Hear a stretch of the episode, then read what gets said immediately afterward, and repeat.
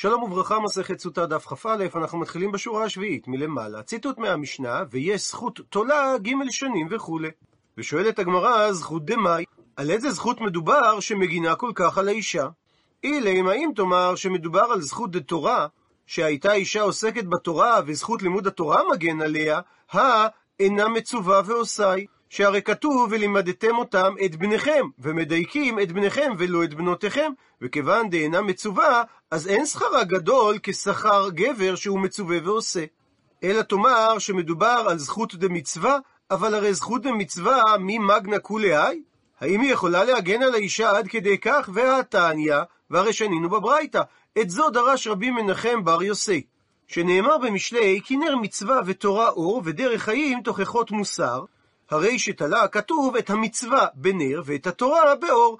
את המצווה תלה כתוב בנר, לומר לך, מה נר אינה מגינה אלא לפי שעה, אף מצווה אינה מגינה אלא לפי שעה.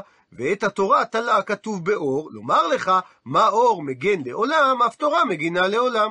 ואומר בפסוק הקודם לכך, בהתהלכך תנחה אותך, בשוכבך תשמור עליך, והקיצות ההיא תשיחך, והפסוק הזה מדבר על לימוד תורה, בהתהלכך תנחה אותך, זה העולם הזה, בשוכבך תשמור עליך, זו מיתה, והקיצות ההיא תשיחך, זה לעתיד לבוא, שתליץ התורה בעדך את זכותך. משל, לאדם שהיה מהלך באישון לילה ואפלה, ומתיירא מן הקוצים ומן הפחתים ומן הברקנים ומחיה רעה ומן הליסטים, ואינו יודע בנוסף לכך באיזו דרך מהלך. נזדמנה לו אבוקה של אור, דהיינו לפיד, אז זה גורם שהוא ניצל מן הקוצים ומן הפחתים ומן הברקנים, ועדיין הוא מתיירא מחיה רעה ומן הליסטים, ואינו יודע עדיין באיזה דרך מהלך. שהרי הגנת האבוקה היא הגנה פסיבית כנגד המכשולים שבדרך, ולא הגנה אקטיבית כנגד מי שרוצה להזיקו. כיוון שעלה עמוד השחר, ניצל מחיה רעה ומן הליסטין, שדרכן לילך רק בלילה. ובנמשל, כאשר אדם זכה לתורה, הרי הוא ניצל מן החטא ומן האיסורין. ועדיין הוא אינו יודע באיזו דרך הוא מהלך, מפני החשש, שמא יכפנו יצרו לבטל, וישיב עליו יצר הרע ופורענות. אבל כאשר הגיע לפרשת דרכים, ניצל מכולם. שהרי שם הוא הכיר את דרכו, ואף כאן, כאשר הוא מגיע ליום המיטה, ולא פירש מן התורה עד יום מותו, ניצל מכולן. דבר אחר, מדוע תלה הפסוק את המצווה בנר ואת התורה באור? שעבירה מחבה מצווה, ואין עבירה מחבה תורה. והמקור לכך שנאמר, פסוק בשיר השירים, מים רבים לא יוכלו לכבות את האהבה, ונהרות לא ישטפוה, אם ייתן איש את כל הון ביתו באהבה, בוז יבוזו לו. הוא מסביר רש"י, עבירה מחבה שכר מצווה, אבל אין עבירה מחבה שכר מי שעוסק בתורה קודם לכן. עד לכאן לשון הברייתא, ואם כך קשה, למה התכוונה המשנה כשהיא אמרה שיש זכות שתולה לאישה עד ג' שנים, והרי זכות מצווה לא מגינה כל כך? עונה על כך, אמר רב יוסף, שלעולם שכר מצווה אכן מגן על האיסורים הרבה. ומה שאמרה הברייתא, שמצווה אינה מגינה אלא לפי שעה, הכוונה שמצווה בעידנא דעסיק בה מגנה ומצלה, שבשעה שאדם עוסק במצווה, וזו הכוונה לפי שעה, היא מגנה עליו מן האיסורים ומצילה אותו מיצר הרע שלא יחשילנו לחתור, ובעידנא דלא עסיק בה, וכאשר הוא לא עוסק במצווה, אגוני מגנה אצולי לא מצלה. היא מגנה על האדם מן הפורענות, אבל לא מצילה אותו מלחתור. וכך צריך להסביר את דברי הברייתא שעבירה מחבה שכר מצווה, שאין הכוונה ששכר המצווה לא מגן עליו מן האיסורים, אלא שהיא לא מגנה עליו מליטול שכר לעתיד. תורה לעומת זאת, בין בעידנא דעסיק בה ובין בעידנא דלא עסיק בה, בין כאשר הוא עוסק בה בפועל ובין כאשר הוא לא עוסק בה בפועל, מגנה ומצלה, מגינה עליו מן האיסורין ומצילה אותו מלאכתו. מה תקיפלה מקשה על כך רבה, אלא מעתה, דואג ואחיתופל, ששניהם היו תלמידי חכמים מופלגים, מי לא עסקי בתורה? האם הם לא עסקו בתורה? הרי ודאי שהם עסקו בה, אז עמי לא הגנה עליו. מדוע לימוד התורה שלהם לא הגן עליהם מיצר הרע שהחטיאם ועשם רשעים גמורים? אלא אמר רבא, כך צריך להסביר את הדברים. תורה בעידנא דעסיק בה, כאשר אדם עוסק בה, לומד תורה בפועל, מגנה ומצלה, מגנה עליו מן האיסורין ומצילה אותו מלאכתו, ובעידנא דלא עסיק בה, וכאשר הוא לא עוסק בתורה בפועל, אגוני מגנה, היא מגינה עליו מן האיסורים, אבל הצולה היא לא מצלה, היא לא מצילה אותו מלאכתו. מצווה לעומת זאת, בין בעידנא דעסיק בה, בין בעידנא דלא עסיק בה, בין כאשר הוא עושה אותה בפועל ובין כאשר הוא לא עושה אותה בפועל, אגוני מגנה אצולי לא מצלה. היא מגינה עליו מן האיסורין, אבל היא לא מצילה אותו מלאכתו. רבינה אמר הסבר אחר, שלעולם מה שאמרה המשנה שהזכות תולה לה, מדובר על זכות התורה של האישה. ודכה אמרת, והרי שאלת על כך, שהרי האישה אינה מצווה ועושה, נאי, אמנם דפקודה לא מפקדה. אכן, נשים לא מצוות ללמוד תורה, אבל מכל מקום, דמיקריין ומתניין בניו, בשכר זה שהן תורכות על בניהן להביאן לבית הספר, לקרוא מקרא ולשנות משנה. ובנוסף לכך, ונטרן להו לגבריו עד דעת ומבי מדרשה, שהן ממתינות לבעליהן שיוצאים לעיר אחרת ללמוד תורה, אז מי לא פלגן בעדיו? האם הן לא חולקות איתם את שכר לימוד התורה? והשכר הזה, זו הזכות שתולה לה. וחוזרת עכשיו הגמרא לפרש את המשל. מהי הכוונה פרשת דרכים? מביאה על כך הגמרא 3 הסברים. הסבר ראשון אמר רב חיסדא, זה תלמיד חכם ויום מיתה. שאדם שהוא תלמיד חכם ביום מותו, והוא יודע שלא פירש לפרוק מעליו או לתורה, רק אז יש לו ודאות שהוא בדרך הנכונה. הסבר שני, רב נחמן בר יצחק אמר, זה תלמיד חכם ויראת חטא. שתלמיד חכם שזכה ליראת חטא, אחר שזכה לתורה, ניצל מכולן, מפני שהתורה מלמדתו דברי מצווה ודברי איסור, וממה שהוא צריך לפרוש, ויראת החטא מונעו מלרדוף אחרי יצרו. הסבר שלישי, מרזוטרא אמר, זה תלמיד חכם, דסלקה לישמעתתא אליבא דהלכתא, שמסייעים לו מן השמיים להתקבל דבריו בין חבריו, להורות כהלכה וכמשפט, והוא זה שהגיע לפרשת דרכים, כלומר, זכה וניצול מכולם. ציטוט מהברייתא שאמרה דבר אחר, עבירה מחבה מצווה ואין עבירה מחבה תורה. ועל כך אמר רב יוסף, דרשי דרש רבי מנחם בר יוסי להיקרא את הפסוק הבא, כי סיני. כביכול הוא שמע את הדרשה הזאת בהר סיני. לפי גרסת מסורת הש"ס צריך לומר וילמלא עם י' בסוף, שהמשמעות ואם כן דרשו הדואג והאחיתופל אחי, אם הם היו יודעים את יסוד הדרשה שדרש רבי מנחם בר יוסי, לא רדפו בתר דוד. דכתיב שכך מתואר בספר תהילים שאמרו דואג ואחיתופל. לאמור אלוהים עזבו, רדפו ותפסוהו כי אין מציל. מסביר רש"י שכך הם היו אומרים על דוד, אלוהים עזבו מפני שבעל אשת איש, אז אין אנו נענשים עליו, ולכן רדפו ותפסוהו כי אין מציל, אין לו זכות שיצילנו, שהעבירה קיבתה זכויותיו. מה ידרוש? איזה פסוק הם דרשו שגרם להם לומר כך? שכתוב, כי אדוני אלוהיך מתעלב בקרב מחניך להצילך ולתת אויביך לפניך, והיה מחניך קדוש, ולא יראה בך ערוות דבר, ושב מאחריך. והם הבינו שמשמעות הפסוק לא יראה בך ערוות דבר, שלא יראה בך עבירה, אבל אם יראה בך עבירה, ושב מאחריך. והם אינן יודעים שעבירה מחבה שכר מצווה, ואין עבירה מחבה שכר לימוד תורה. וממשיכה הגמרא ושואלת, מהי הכוונה? בפסוק שהזכירה הברייתא, אם ייתן איש את כל עון ביתו באהבה, בוז יבוזו לו. עונה על כך אמר אולה, לא כשמעון אחי עזריה, שהוא תנא שמוזכר בזבחים. ונקרא אחי עזריה מפני שהוא למד את התורה על ידי אחיו, שהיה עוסק בפרקמטיה, כדי שיחלוק בזכות לימודו של שמעון. ומהסיבה הזו, הוא נקרא על שם עזריה אחיו. ולא כרבי יוחנן דבי נשיאה, שלמד תורה על ידי כך שהנשיא היה מפרנסו, אלא כהילל ושבנה אחיו, דקי עתה רב דימי, כשבא רב דימי מבבל לארץ ישראל, הוא אמר שהילל ושבנה אחי אהבו, הם היו אחים. הלל עסק בתורה מתוך עוני רב, כמו שמסופר שלא היה לו כסף להיכנס לבית המדרש, והוא עלה על הגג והיה עליו שלג.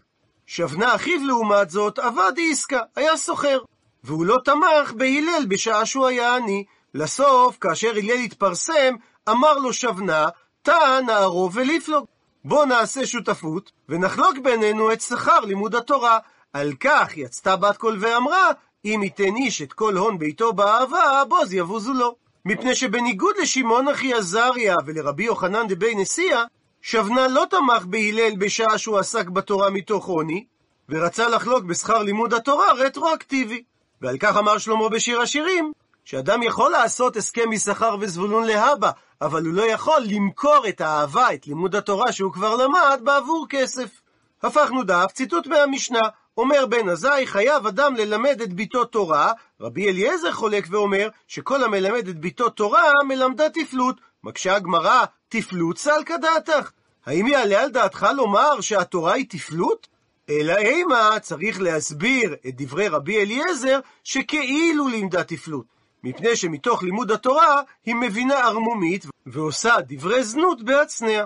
אמר רבי אבאו, מה איתמה, מה המקור דרבי אליעזר, דכתיב, פסוק במשלי, אני חוכמה שכנתי אורמה ודעת מזימות אמצע, שכיוון שנכנסה חוכמה באדם, דהיינו תורה, נכנסה עמו גם ארמומית. שואלת הגמרא ורבנן, דהיינו בן עזאי, היי, את הפסוק הזה, אני חוכמה, מהי הבדלי? מה הם לומדים ממנו? עונה הגמרא, מי בא אלי? הפסוק הזה נצרח לדרבי יוסי ברבי חנינא, דאמר רבי יוסי ברבי חנינא, אין דברי תורה מתקיימים, אלא במי שמעמיד עצמו ערום עליהם. מסביר רש"י, שפירש מכל עסקים ונעשה עליה עני וחסר כל. דהיינו שבשעה שהוא לומד תורה, הוא צריך להתעלם מכל עסקיו, ולהיות מרוכז רק בלימוד התורה.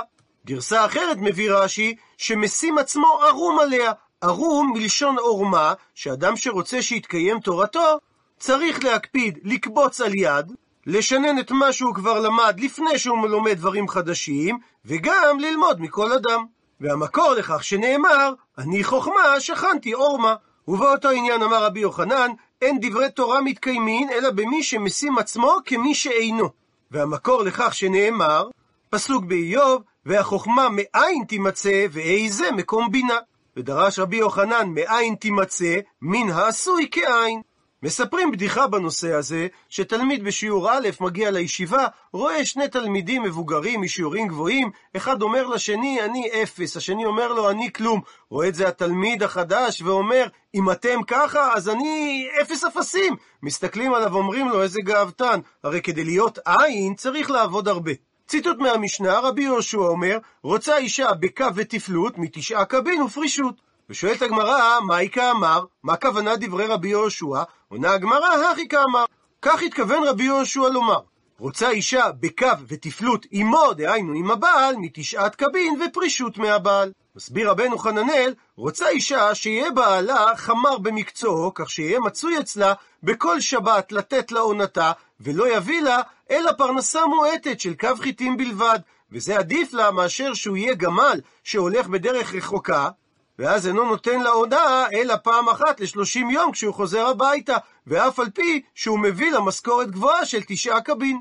ציטוט מהמשנה, הוא היה אומר חסיד שוטה וכו'. שואלת הגמרא, איך ידע מי, כיצד מדובר שאדם הוא חסיד שוטה? מביאה הגמרא דוגמה, כגון דכתבה איתתה בנהרה, אישה טובעת בנהר, ואמר החסיד, לעבור אחר להסתכלו ליבה והצולה. זה לא דרך ארץ להסתכל באישה, אפילו שזה על מנת להצילה.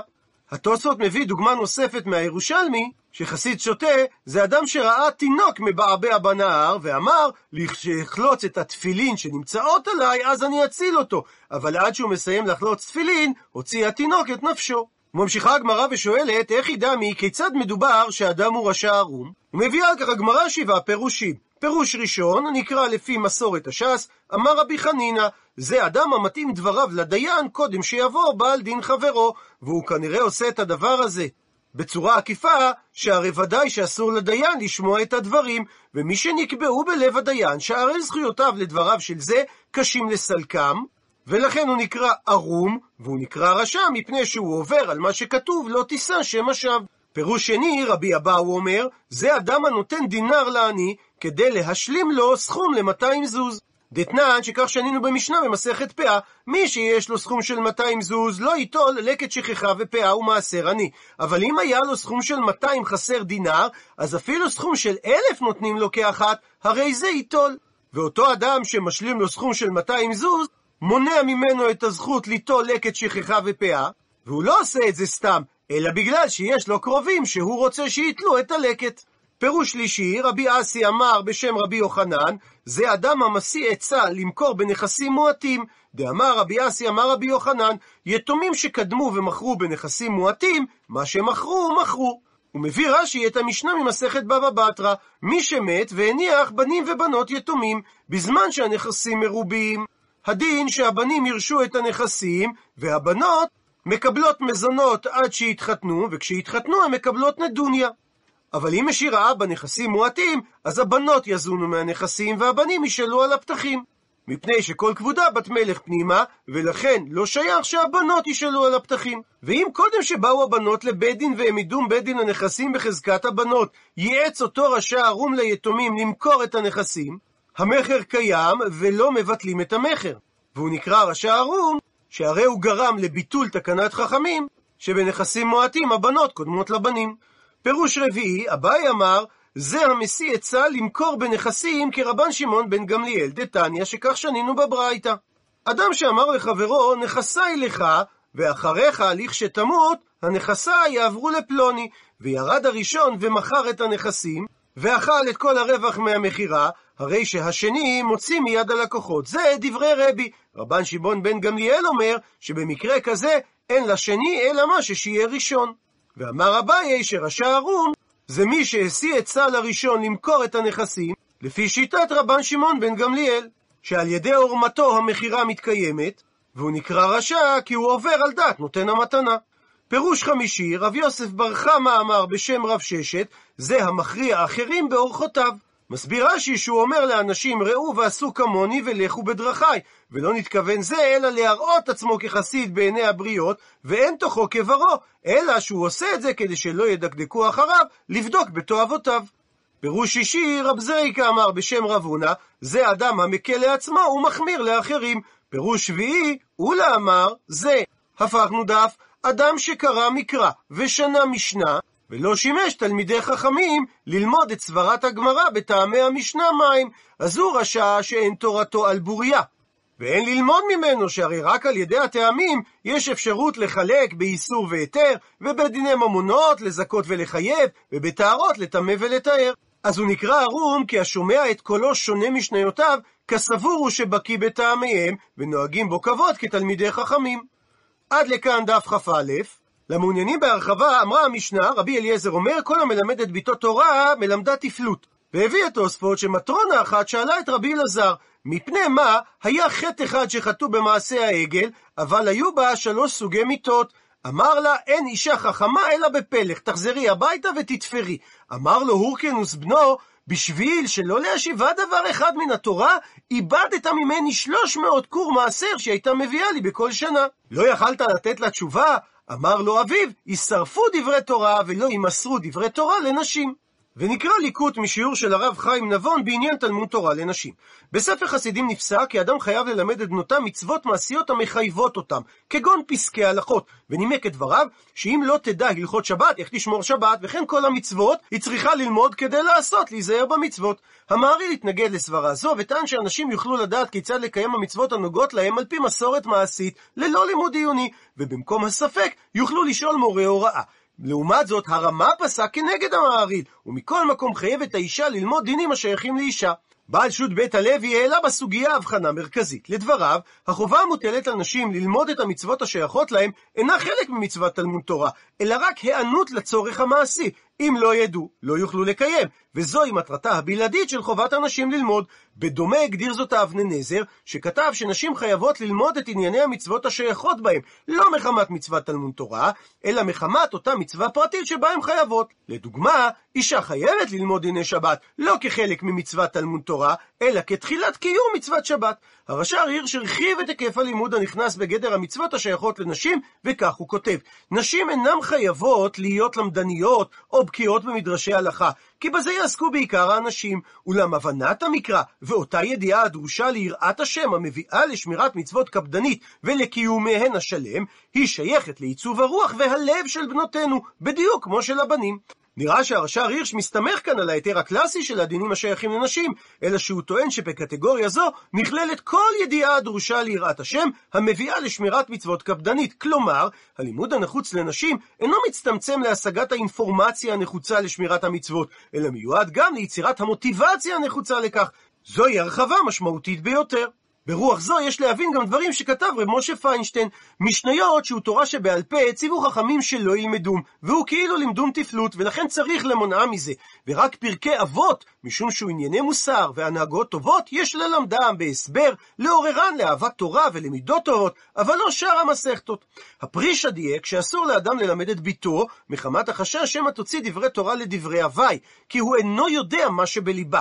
אבל אישה שרוצה מעצמה ללמוד, עצם המוטיבציה הזו כבר מעידה שאינה מכלל אלו שמוציאות דברי תורה להווי, ולכן לא רק שהיא רשאית ללמוד, אלא שגם יש לה שכר על כך. החפץ חיים כתב שבדורנו יש לנות בחינוך הבנות באופן שונה מאשר בדורות קודמים. ונראה, וכל זה דווקא בזמנים שלפנינו, שכל אחד היה דר במקום אבותיו, וקבלת האבות, זאת אומרת מסורת האבות, היה חזק מאוד אצל כל אחד ואחד להתנהג בדרך שדרכו אבותיו, וכמאמר הכתוב שעל אביך ויגדך.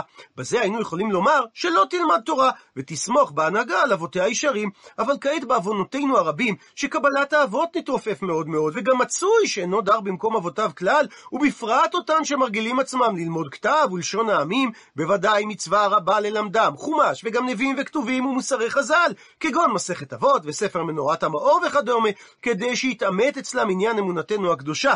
דאי לאו הכי, עלול שאסור לגמרי מדרך השם ויעברו על כל יסודי הדת חס וחלילה. דברים דומים כתב החפץ חיים גם במכתבו בנוגע לייסוד בית יעקב, עניין גדול ונחוץ הוא בימינו אלו, אשר זרם הכפירה רחמנא ליצלן שורר בכל תוקפו, וכל החששים והפקפוקים מאיסור ללמד את ביתו תורה אין שום בית מחוש לזה בימינו אלה, כי לא כדורות הראשונים דורותינו, אשר בדורות הקודמים היה לכל בית ישראל מסורת אבות ואימהות ללך בדרך התורה והדת, ולקרות בספר צי נעורנה בכל שבת קודש, מה שאין כבעוונותינו הרבים בדורותינו אלה. הרב ליכטנשטיין הרחיב הרבה יותר את היקף החומר שיש ללמד לנשים בדורותינו, וכך הוא כותב: לדעתי רצוי וצריך, לא רק אפשר, לתת חינוך אינטנסיבי לבנות גם ממקורות תורה שבעל פה, בין אם משום הטענה שנשים עוסקות בכל המקצועות ומדוע יגרע חלקן דווקא לגבי תורה, ובין אם משום דברי החפץ חיים אודות בית יעקב, שאם הרמב"ם אומר שצריך ללמד לגר את עיקרי הדת, אז אדם שגדל במסגרת יהודית על אחת כמה וכמה. הבנות כיום מקבלות חינוך כללי רחב, רבות מגיעות לאוניברסיטה, ושם, ולא רק שם, אלא בחברה בכלל, הן באות במגע עם השקפות ותפיסות עולם שונות, כך שהידע וערכי התורה נחוצים לבת. אני מקבל בהחלט את תפיסת בית הלוי, שלאישה יש צורך בתלמוד תורה, כדי שמבחינה מעשית תדע מה לעשות. לדעתי, אומר הרב ליכטנשטיין, מה שדרוש לבת כדי לקבל את ההכשרה התורנית המעשית, זה הרבה מעבר למה שמלמדים היום. יש להגביר את הלימוד לבנות, כמותית ואיכותית, תוך כדי הוראת כל תחומי התורה, ובכל זאת עדיין לא נחרוג מן המסגרת הנ"ל. הרב חיים דוד הלוי כתב, נראה שבזמנים הראשוניים כאשר הייתה אישה עקרת בית גריידה והבנות לא למדו כל עיקר, אז היה קיים חשש שלימוד התורה שכולה חוכמה תגרום אולי נזק לאותם אנשים שהיו מרוחקות מכל חוכמה אחרת. אבל בזמננו שנשים לומדות לימודים כלליים בכל הרצינות הראויה, למה ייגרו דברי תורה? יש לשים לב שהרב חיים דוד הלוי משתמש בשיקול של שינויי העיתים וחליפות הזמנים בצורה שונה ממה שהשתמשו החפץ חיים והרב ליכטנשטיין. החפץ חיים דיבר על תמורות הזמנים כמתיר של שעת הדחק. הרב ליכטנשטיין הזכיר את שינוי הדורות כמחולל שינוי בהיקף היתר של כדי לעשות להיזהר במצוות. הרב הלוי לעומת זאת טוען שאם שינוי העיתים נעלם לגמרי איתם התקנה האוסרת של רבי אליעזר, ולפי דבריו בדורותינו אין כל טעם באיסור על תלמוד תורה לנשים, והתקנה כלל לא התייחסה למציאות מעין זו.